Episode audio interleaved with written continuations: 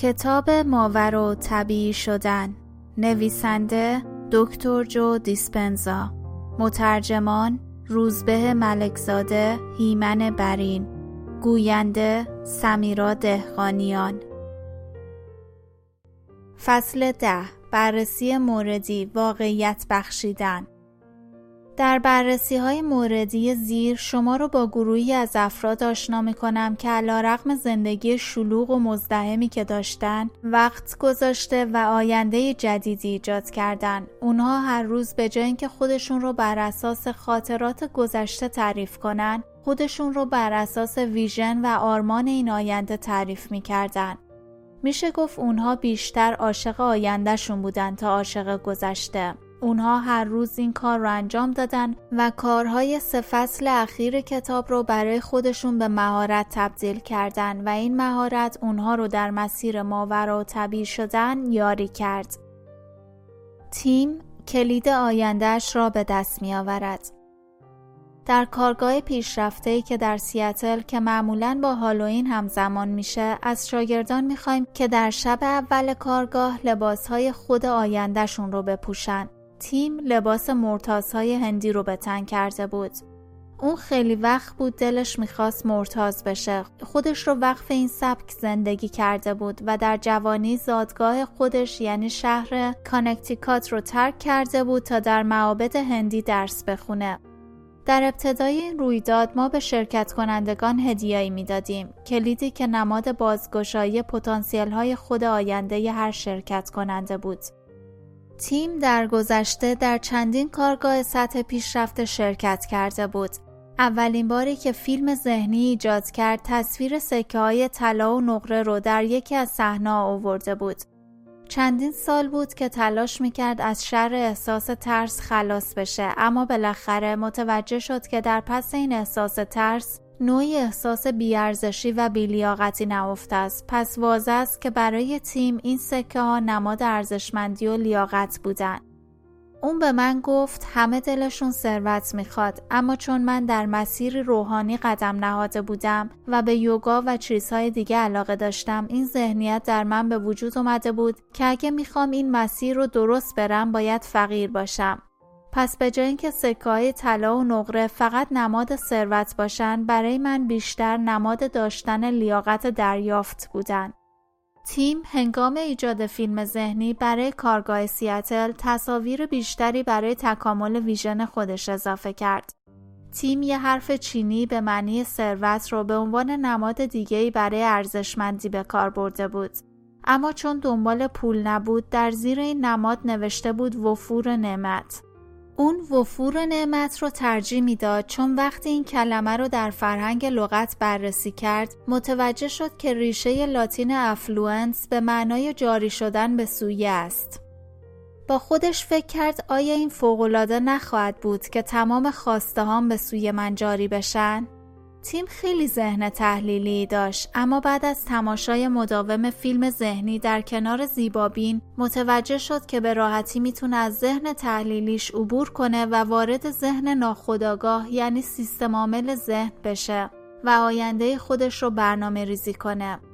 در این کارگاه وقتی زمانش فرا رسید که صحنه ای از فیلم ذهنیش رو ابعادی کنه تجربه عمیقی رو از سر گذروند. ابتدا احساس شادی کرد و سپس عشق مشتاقانه و افسار گسیخته ای نسبت به زندگی اون رو فرا گرفت. گویی قلبش داشت میسوخت. می‌گفت در اون هنگام احساس می‌کرد که می‌تونه دنیا رو آتیش بزنه. سپس در حین مراقبه به شرکت کنندگان گفتم حالا وقت اینه که خودشون رو باز کرده و دریافت رو شروع کنید.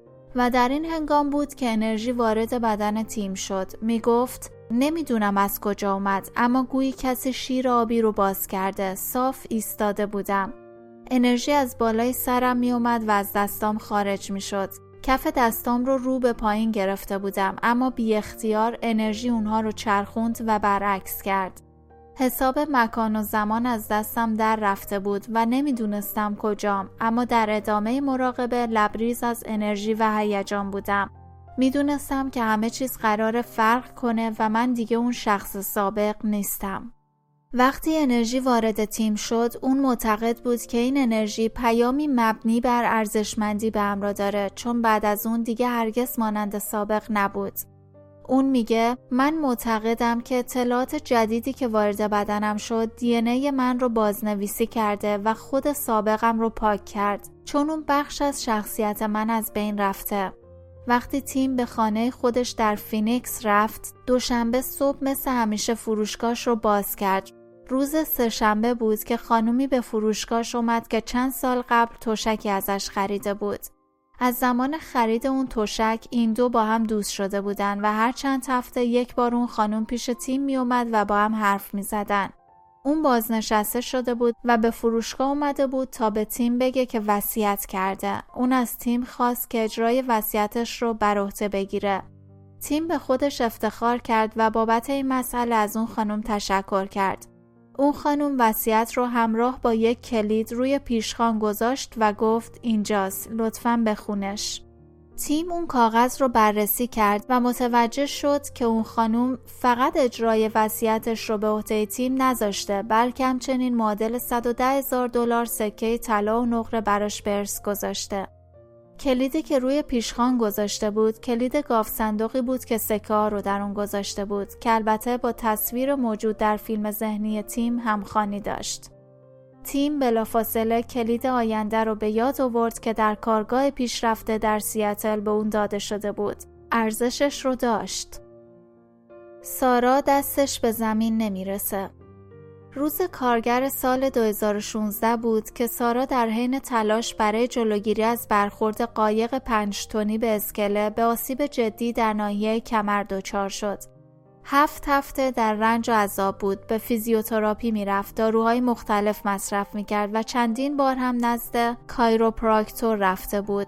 پزشکان وقتی دیدن هیچ توفیقی حاصل نشده تصمیم گرفتن اون رو عمل کنن. اما سارا تصمیم گرفت که قبل از اون در کارگاه پیشرفته در کنکان شرکت کنه. وقتی به هتل رسیدن از شدت درد روی زمین افتاد. اندکی بعد تصمیم گرفت که به استخر بره اما انگام بیرون آمدن از استخر هم درد بسیاری رو تحمل کرد.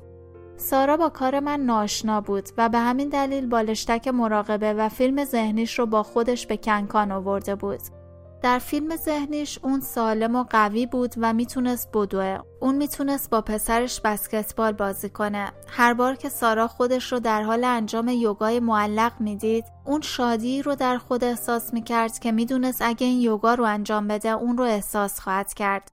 سپس وقتی آهنگ فیلم ذهنیش رو شنید، انرژیش افزایش پیدا کرد. طی چند روز اول اون داشت عضلات مرکزیش رو سفت می‌کرد و با استفاده از تکنیک تنفس انرژی را از ستون فقراتش بالا می برد. در حین انجام این کار ضربانی رو در عصب سیاتیک خودش حس می کرد. گویی جریان الکتریکی گرمی از این عصب عبور می کرد. در عین حال او این نیت رو در دل داشت که این انرژی به نور شفابخشی تبدیل شده و ستون فقراتش بالا میره.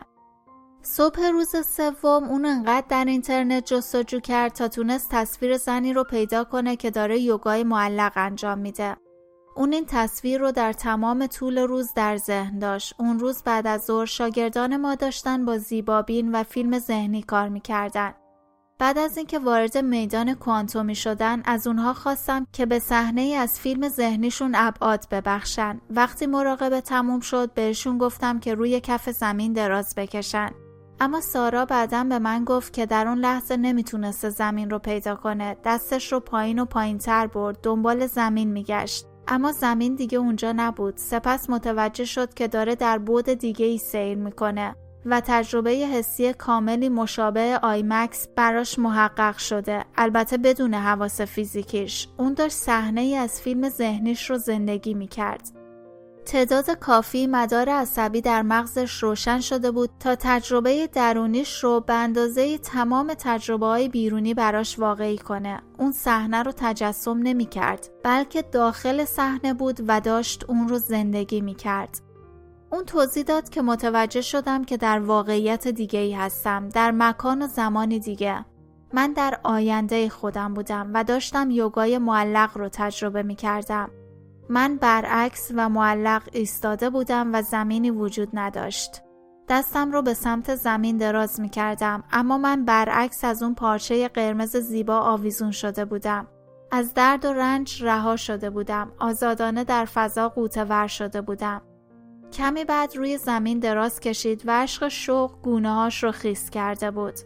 وقتی مراقبه تموم شد تمام درد و رنجش از بین رفته بود. اون می گفت می‌دونستم شفا پیدا کردم. از قدرت ذهنم در شگفت بودم و شکرگزاری عظیمی در خود حس کردم. هنوز هم که هنوزه چیزهایی از فیلم ذهنیم در زندگیم تحقق پیدا می‌کنه.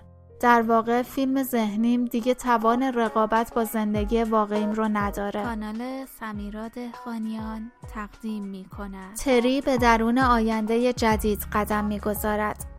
سپتامبر سال 2016 بود که تری داشت در ساحل زیبای سانشاین استرالیا مراقبه قدم زنان رو تمرین می کرد و ناگهان تجربه عمیقی رو از سر گذرون. در حوالی پایان مراقبه وقتی ایستاد تا بخش آخر مراقبه رو انجام بده احساس متصل بودن، سبکی و آزادی می کرد. های من را اجرا کرد و با نیت اینکه لیاقت زندگی آیندهش رو داشته باشه خودش رو به روی میدان گشود.